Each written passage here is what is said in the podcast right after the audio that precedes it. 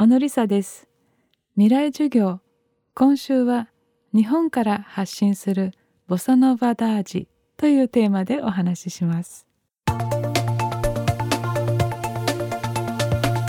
今週の講師は日本におけるボサノバの第一人者小野梨沙さん。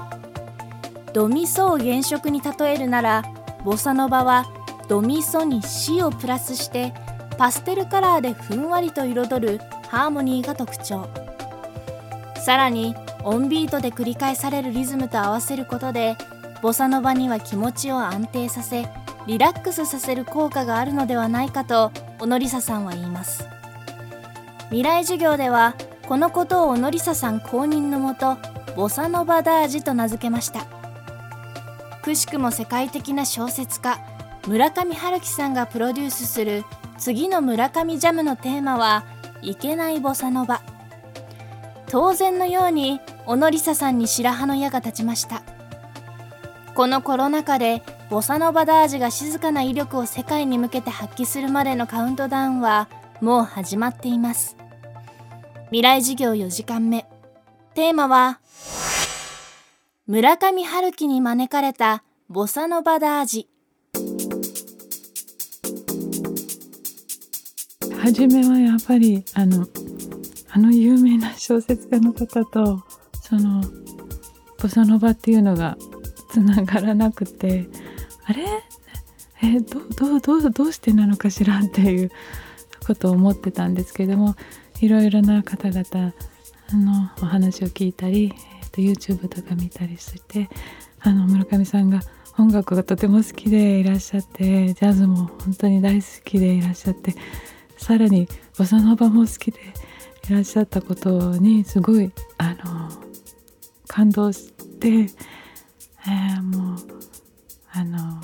今でも ドキドキしてしまいますけれどもとっても嬉しいなと思っています。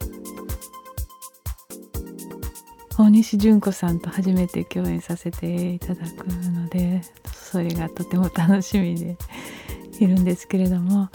メンバーはえっ、ー、と大西さんの,、えー、あのいつも演奏してらっしゃる方々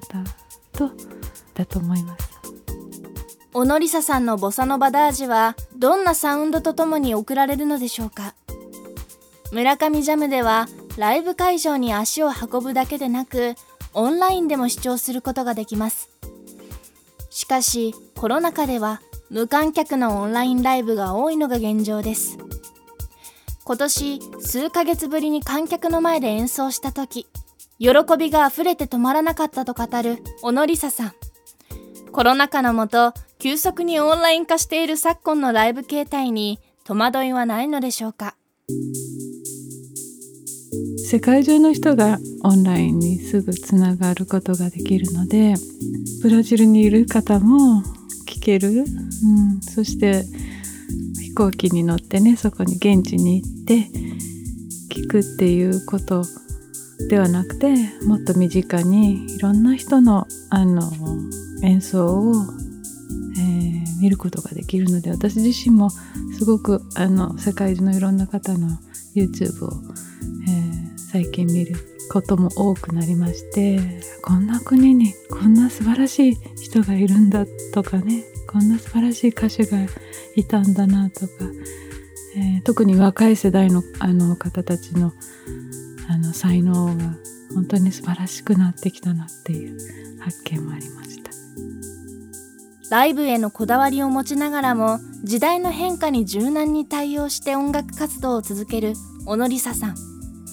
言語に対してもこだわりとしなやかさを持ち合わせてきたことが成功を継続させる秘訣となったのかもしれません。やはり私はブラジルで生まれてでせっかくその言葉を話すことができてでその国の歌を歌っていたのでそのその当時はそんなにオリジナルもあコマーシャルソングは時々やってましたけれどももう言語の言葉で演奏したりするのがあの一番何正当だなっていうふうになんかこだわっていましてそれの私の音楽のも大元になったような気がします。それからたまたま、えー、ユーミンさんの、えー、アルバムでトリビュートで一曲参加させていただくことになってで「あの日に帰りたい」という曲をその時に歌いましてでそれがなんか自分の中の 中にずっと残っていてそれからあのちょうど台湾で初めてのコンサートをその頃に、えー、しに行きましてその時にアンコールの時にあの現地の言葉で一曲歌ってほしいっていうリクエストがありまして「uh, Orange in Twilight」という曲をその時に歌ってでそうしたら会場中が一斉に一緒に歌ってくださってでもう本当にもう胸がいっぱいになりあ言葉ってこんなに人を感動させるものなのかなっていうことに気がつきでそれ以来いろんな言語でいろんな国に行った時に必ずアンコールではその現地の言葉をで歌うようになりました。今週の講師は日本におけるボサノバの第一人者小野梨沙さん。